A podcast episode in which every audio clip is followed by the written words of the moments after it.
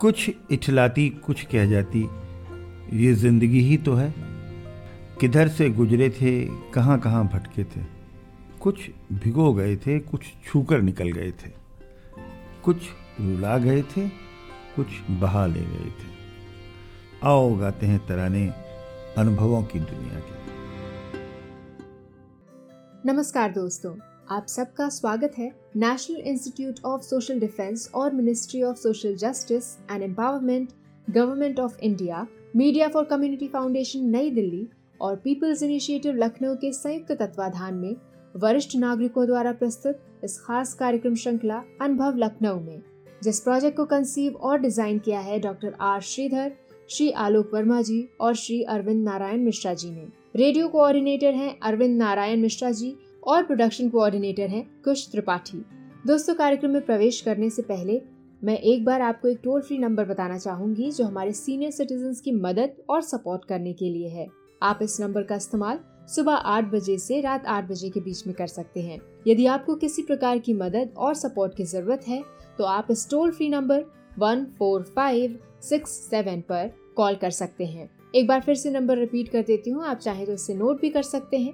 One four five six seven इस number पे doctors hospitals old age homes से लेकर लीगल गाइडेंस इमोशनल सपोर्ट और बुज़ुर्गों के शोषण के केस में डायरेक्ट इंटरवेंशन और निराश्रित बुज़ुर्गों को रेस्क्यू कराने तक सभी प्रकार के सपोर्ट के लिए कॉल किया जा सकता है। अब आइए दोस्तों बढ़ते हैं कार्यक्रम की ओर। मैं हूँ तृप्ति और ये कार्यक्रम आप तक लेकर आ रहे हैं अनुभव लखनऊ। आज हमारे स्टूडियो में एक बहुत अजीम शख्सियत पधारी हुई हैं। मेरे ख्याल से हम लोगों की उम्र में या और समझ लीजिए कि पचास साल से ऊपर के लखनऊ के हर सुधी नागरिक को इनका नाम बताने की बस ज़रूरत है। लोग उनके बारे में बहुत कुछ जानते हैं और जान जाएँगे। ये हैं कुमकुम धर। लखनऊ में जो कत्थक का घराना है और कत्थक की जो कलाकार है और कत्थक को पूरे संसार में जहाँ जहाँ फैलाया गया है उसमें कुमकुम जी का एक बहुत महत्वपूर्ण योगदान रहा है। वो एक बड़े नाम बड़ा नाम है और उन्होंने पूरे जीवन भर इसकी साधना की है एक तरह से। कुमकुम जी आज हमारे बीच में यहाँ पर हमारे श्रोताओं से बातचीत करने और अपने अनुभव बिखेरने और बांटने और आई हुई उन्होंने आने का यहाँ पर सहमति दी है। हम उनका स्वागत करते हैं और नमस्कार। जी नमस्कार नमस्कार कुमकुम जी। एक और दर्शकों को बड़ी इंटरेस्टिंग बात बता दें कि कुमकुम जी कथक की फॉर्मल ट्रेनिंग के अलावा मास्टर्स इन इकोनॉमिक्स अर्थशास्त्र की एमए हैं।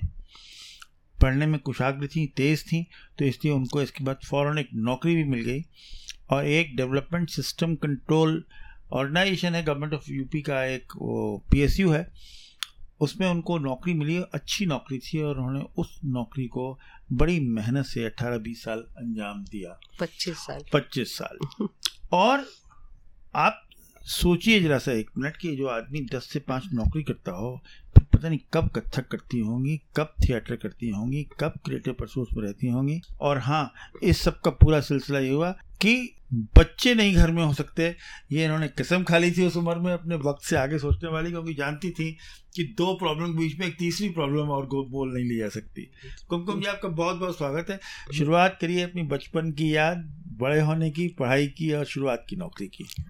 हाँ तो आपने कहा बचपन की याद। तो मुझे जहाँ तक मुझे याद पड़ता है मुझे बचपन से ही नाचने का शौक था अच्छा। जैसे घरों में बच्चे नहीं करते हैं हाँ। कोई कोई ओकेजन शादी ब्याह का हो कभी कुछ हो तो उसमें जैसे मेरी बड़ी बहन या मेरी बुआ मुझे ऐसे सजा के खड़ी कर देते थे कि हाँ आप कुछ आ, किसी संगीत पे नाचे तब तक तो मैंने कोई फॉर्मल तालीम नहीं ली थी तो इस तरह से ये सिलसिला चला फिर बाद में जब मैं लखनऊ आई तो लखनऊ में और वो भी काफ़ी समय के बाद शुरू में मैंने कोई ऐसी तालीम नहीं ली तो ये पता लगा कि एक बहुत बड़े गुरु लखनऊ में आए हैं और वो कथक केंद्र की उत्तर प्रदेश सरकार ने स्थापना की और वो उसके पहले निदेशक नियुक्त हुए और वो गुरु मेरे आदरणीय, परम आदरणीय गुरु लच्छू महाराज जी। तब मैंने, तब मैं उनके, उनसे मिलने गई, बिल्कुल अपनी एक सहेली को लेकर उनसे मिलने गई और मैंने उनको कहा कि हम भी सीखना चाहते हैं। तो उन्होंने कहा तुमको कुछ आता है? तो हमने कहा नहीं कुछ नहीं आता है। पता नहीं क्या देखा सोचा और कहा अच्छा तुम्हें सिखाएँगे। और फिर हम्म। उस दिन के बाद से आप समझ लीजिए कि एक जीवन की धारा सोच बदल गई।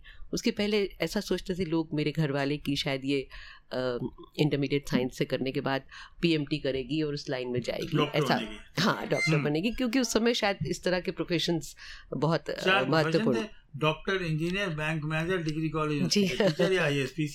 हाँ तो ये सोचा गया था। लेकिन ये जैसे ही ये सीखना शुरू हो गया तो वो सोच बदल गई। लेकिन क्योंकि मेरे पिता स्वयं में एक बहुत पढ़े लिखे विद्वान आदमी थे तो उन्होंने ये कहा कि और उन्होंने मुझे बहुत स्वतंत्रता दी माँ बाप ने। सब कुछ सीखने और करने की। लेकिन उन्होंने कहा था कि पढ़ाई बहुत ज़रूरी है। तो पढ़ाई मैंने मतलब उसके साथ साथ ही मैंने पढ़ाई की बी ए किया एम ए किया आ, बिल्कुल। और। उसके बाद पी एच डी भी किया इकोनॉमिक्स में। अच्छा। हाँ तो मतलब ये सिलसिला एक चलता रहा लेकिन आ, मेरा मन प्राण जो है वो नृत्य में लगा रहता था। सच पूछे तो वही मेरा सबसे महत्वपूर्ण काम हो गया। गुरु शिष्य परंपरा के अंतर्गत तालीम हुई हमारी। तो हम सीखते तो कथक केंद्र में थे। लखनऊ कथक केंद्र तब तक नया नया पहली बार बना था। लेकिन ये उसमें उसमें शर्त ही रखी गई थी कि जब हमारे गुरु जी आएँगे तो वो लखनऊ घराने की तालीम गुरु शिष्य परंपरा की तरह देंगे। कोई सिलेबस नहीं कोई एग्ज़ाम नहीं कोई ऐसा कुछ नहीं। जो इनकी इच्छा होगी वो सिखाएँगे। और और यही तरीका चला बाद में।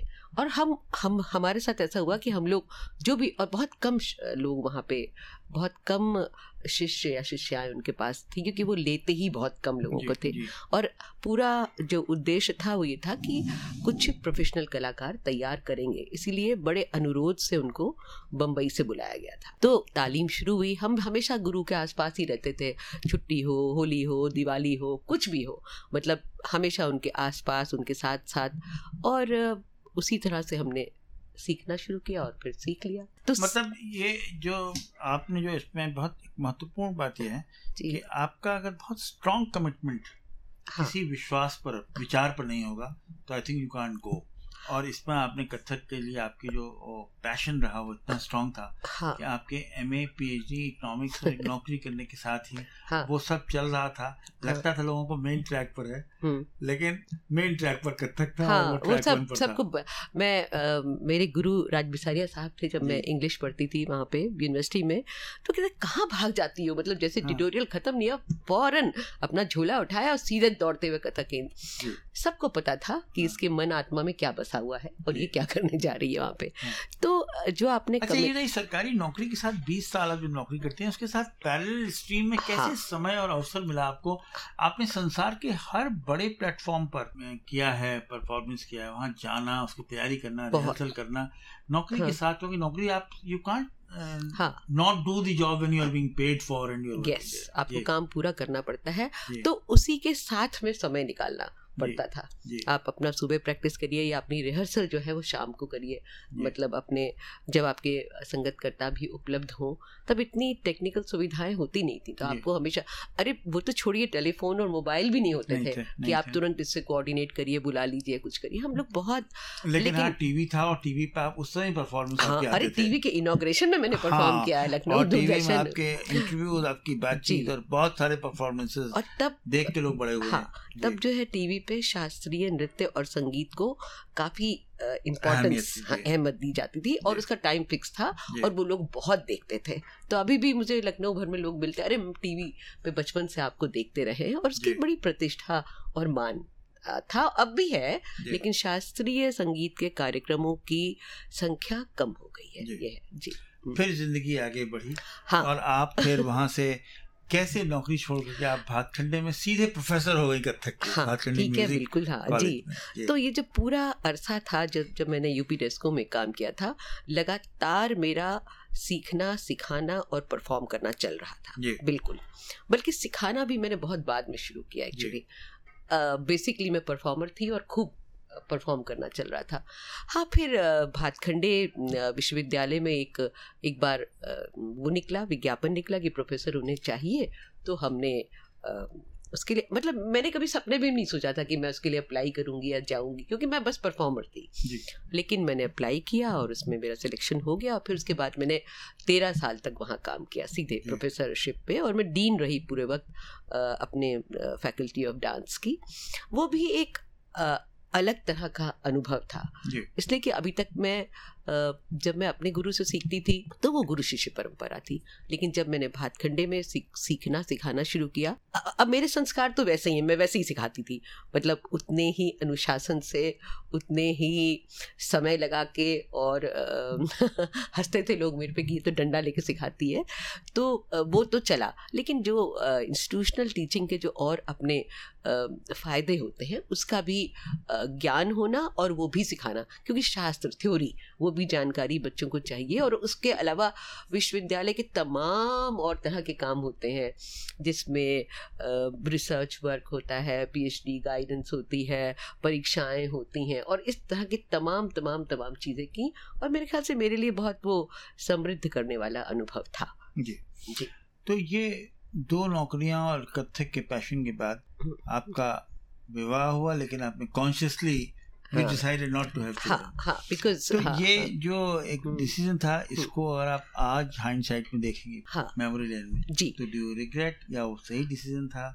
क्योंकि मेरे ख्याल हाँ। से ओल्ड एज में आजकल कुछ एक सिस्टम बना हुआ है कि बच्चे या तो माँ बाप से चिपटे रहते हैं या माँ बाप जाके चिपट जाते हैं। आई थिंक ओल्ड एज के सहारा जो है वो श्रवण कुमार मानते हैं बच्चों को विच ऑफ़ कोर्स ये। ये भी एक डबल एजेड वेपन है। हाँ. कुछ लोग बच्चे फिफ्टी परसेंट बुढ़े बच्चों से परेशान है फिफ्टी परसेंट लोग उनसे चिपटे हुए हैं। आई डोंट नो मतलब मैं I don't want to have a very conviction strong opinion on this but do you how do you look at this नहीं देखिए ऐसा है कि जब जब मैं काम कर रही थी मेरे पास मैं नहीं चाहती थी कि मैं अगर वक्त नहीं था। वक्त नहीं था। मैं ये और मैं ये नहीं चाहती थी कि अपनी जिम्मेदारियों से किसी प्रकार की बेईमानी करूँ। अगर करना है तो पूरी तरह से उसको करना है देखना है। हालाँकि मैं हमेशा घरेलू ही महिला रही और तमाम और तरह के फ़र्ज़ निभाए लेकिन ये एक बहुत बड़ी ज़िम्मेदारी होती है जिसमें आप एकदम छोड़ के हट नहीं सकते लेकिन मैंने अपने माँ बाप से ये देखा और सीखा कि वो अंत समय तक आत्मनिर्भर रहे। और ये उनका बड़ा स्ट्रांग सोचना था कि आदमी को मतलब इतना मज़बूत होना चाहिए बहुत बहुत उनका तो आज की जो व्यवस्था है उसमें आप जैसे आपने कहा दोनों बातें हैं। You do feel lonely at times इसमें कोई शक नहीं है कि आपको लगता है कि आपके पास और ये भी लगता है कि अगर कोई होता तो शायद कुछ शेयर कर लेता आपकी हाँ। जिम्मेदारियाँ। हाँ। ऐसा लगता है। पर दूसरी तरफ़ मैं देखती हूँ कि शायद शेयर करने के बजाय लोग ज़्यादा कष्ट में भी हैं उसको लेके। हाँ, हाँ मैं हाँ, देखती हूँ और मैंने ये बहुत देखा है हाँ, कि शायद वो व्यवस्थाएँ बल, बदल गई हैं। ढोल सुहावने जी। आप कहीं कहीं से आपको ऐसी इमेजरी दिखाई पड़ेगी कि साहब वो अपने पिताजी को गाड़ी ड्राइव करते ले जा रहे हैं।